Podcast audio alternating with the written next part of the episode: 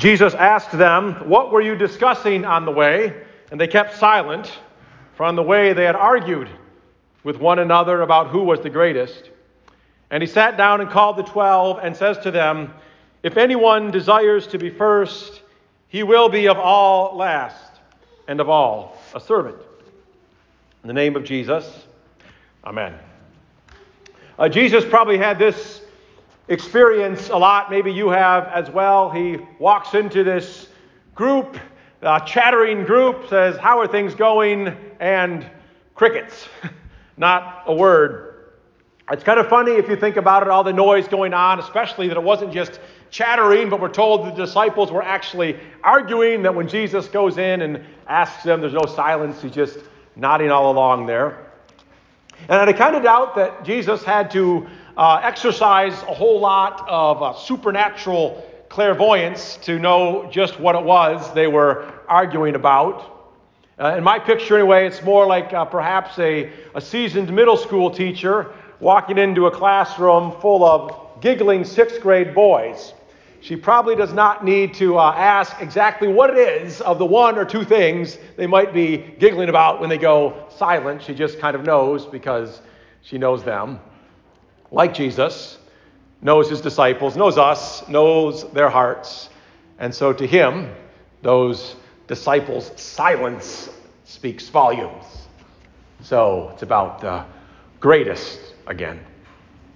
Uh, we're told that he sits down, which is kind of code back then for classes in session. An ancient rabbi would sit down when it was time to teach. So Jesus sits down, calls the, the class to session, calls them around him, and then gives the day's lesson. If anyone desires to be first, he will be of all last, and of all a servant.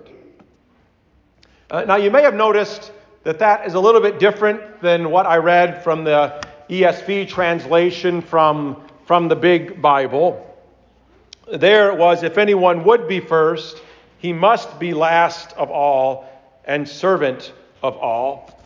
Um, which might sound a, a lot to you like it's pretty much the same thing as if you desire to be first, you will be last, but it's actually quite different. The first one, my translation, anyone desiring to be first, he will be of all last, and of all a servant. That's just kind of a description of the way things work in the world, what Jesus is saying. Like other descriptions, we might have little wise quips, like early bird gets the worm, or happy wife, happy life. Just stuff we know. By the way, when I thought of that, I thought it'd be funny if I could think of something happy husband, but nothing rhymes with husband. So maybe there's a reason for that. So I digress. Different sermon. Point is, this if you want to be first, you will be servant of all is like that. Which is very different from what we heard, which isn't quite right. If you would be first, then you must be last and a servant, which sounds more like a strategy. Maybe like Jesus is saying to his disciples, okay, I get the fact that you want to be first. That's all fine and dandy. But you're going around being going about being first the wrong way. If you want to be first, you need to be first by being last. But that's the wrong translation. Part of the reason that the translators got it wrong is because they're natural born legalists who want to make everything about them. And they like strategies, just like we do. We like strategies and tips for things we're supposed to do. But Jesus is not giving a strategy about how to be first not even if it's by being last. If you want to be first, you will be last, and everyone's servant isn't a strategy. It's a truth. And like most of these kind of sayings, early bird, happy wife, it's a truth you already know is true, even if you don't really live by it. Which might not make any sense to you yet. I might have lost you with the translation stuff. So let me give you some examples of what I mean by this wisdom that Jesus drops on his disciples. If you want to be first, if your ambition is to be first, if you live to be first, you will be last and you will be servant. This is a made up example. Eric and I. Eric's not made up, he's real, but this is a, a made up example. Eric and I are probably the two people who spend more time in this place than anyone else. And Eric is super cool. That's not made up either. And handsome. Well, you get the point. I don't, I don't have to say that every time. You'll get to the end, the parts that are made up. Eric is super cool. He's very handsome. He's funny. He's a snazzy dresser. People love Eric. And, and rightly so. A tremendous musician adds things to our worship with his fingers and feet, frees our, our spirits to soar in praise. So Eric, rightly, gets lots of compliments and, and attaboys around here. Now imagine me seeing all of that. I say to myself, I got to make myself first around here. And as soon as I do that, what happens? What do I start doing? I start watching Eric even more closely. Every time he says something funny, I go online and Google jokes and find something even funnier. He wears something snazzy, I'm snazzier. He, uh, he does something wonderful on the, the piano. I really spent extra time in the sermon that week to make it a real, a real zinger. In other words, seeking to be first, my whole life and everything I do is captivated, gets wrapped up in watching Eric and reacting to everything that he does to make sure that I say first of him. Everything I do is driven by what Eric does. Or another way to put that, I become Eric's servant. Now, in this story, you might recognize that Eric being as self assured and everything as he is, he's completely oblivious to the fact, but that doesn't matter. Nonetheless, when it's my goal to be first, he becomes my master, driving everything I do. Lives rent free in my head, as the saying goes. If I want to be first to Eric, I become Eric's slave. Again, you can understand the parts that are, that are goofy and made up, but you get the point. It's easy to think of this. If you want to be first, if your ambition is to be first, you will be servant in small systems like that with just me and Eric, or maybe another one that you do know is not made up Cain and Abel. A system of two. Big bro Cain insists on being first when little bro Abel gets the attaboy from God. Whose servant is Cain? He is Abel's servant. Everything he does, he is driven by. In this case, driven to killing Abel is driven by what Abel has done. Cain wants to be first to Abel, ends up being his servant. More modern example. In his autobiography about his life in tennis, Andre Agassi talks about the slavery, the slavery that came to him with having to be number one. He, of course, was the number one, the best tennis player in the world for some time. But in that book, he talks about how horrible that was about how his wanting to be first and only wanting that was an absolute slavery. All the stuff he had to give up to keep that became for him a servanthood, a slavery, a slave to having to be number one, constantly aware of what every other male tennis player in the world was doing, actually hoping they'd mess up or get injured so that he could stay number one. Again, fixate on first, you'll end up being servant. It's all over the place. About 30 seconds, I could give you, and you could come up with a dozen examples from just looking around, most of them from just looking at yourself. Wherever you're seeking to be first, which is not the same as being good at stuff. Please be good at stuff. Um, hone your craft, sharpen your minds, be healthy. But wherever it is that you're seeking to be first and you need to be first, I can guarantee that you are thereby a servant to some other. Do you have to be first in your marriage? If you do, it means you are constantly keeping track of what your spouse is doing or is not doing, which means you constantly have to watch and react to everything they do, which means you are your spouse's servant and not in the good way. Is it really important for you to be the first grandparents, like the best set, so that you are always watching the other set to make sure that you get as much time with the grandkids or one up them at Christmas time. If so, everything you do, driven by what they do, seeking to be first to them, you are their servant. They pull your strings. They've mastered you. Need to be the most popular or the coolest kid at your school. And maybe you even are. But if you are, in addition, in addition to being the coolest kid at your school, you are also the servant to every single one of your classmates. What you wear, how you talk, the friends you have, the pics you post, all driven, all determined by a need to impress them, seeking to be first. You are their servant. If anyone desires to be first, he will be last of all and of all a servant.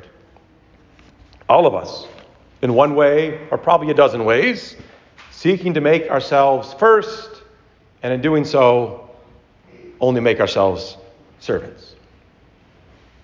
Which I like, I said before, something with a little bit of thought and introspection and honesty all of us knew already. We didn't need Jesus to tell us how seeking to be first will trap you, enslave you, and leave you dead last. But we do need Jesus to free us from that.